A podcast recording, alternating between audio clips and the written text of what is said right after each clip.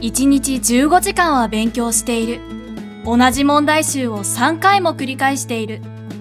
志望校合格に向けて努力しているはずなのに、成績が上がらず悩んでいる受験生は多いのではないでしょうか。そのような場合、勉強時間やページ数をこなすことで達成感を得るだけの勉強になっている恐れがあります。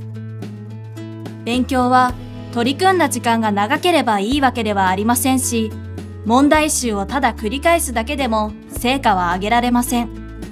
合格という成果を上げるための勉強をすることが必要です。そこで考えてほしいのが成果の方程式です。これは志望校に最短の時間、最小の努力で合格するために必要なことを次の式で表したものです。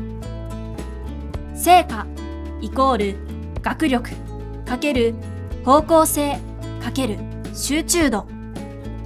つまり合格という成果を得るためには学力方向性集中度を高めることが必要です。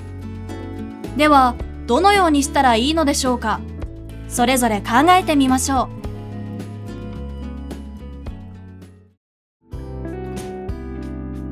まず学力について。学力は理解度と記憶量に分けて考えられます。学習した内容をどれだけ理解しているか。そして問題を解く上で必要な知識などの記憶量が十分か。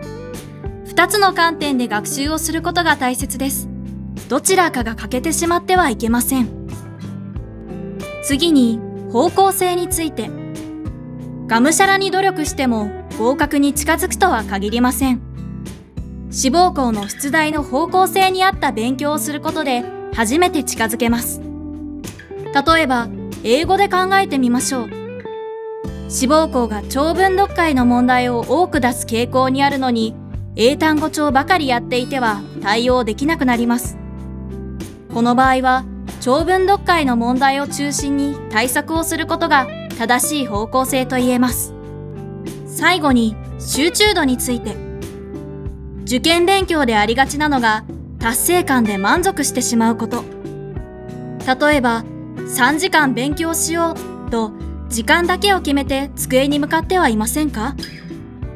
何時間勉強したかではなく、内容を理解できるまで勉強し、合格に向けて近づけたかどうかが合否を分けるからです。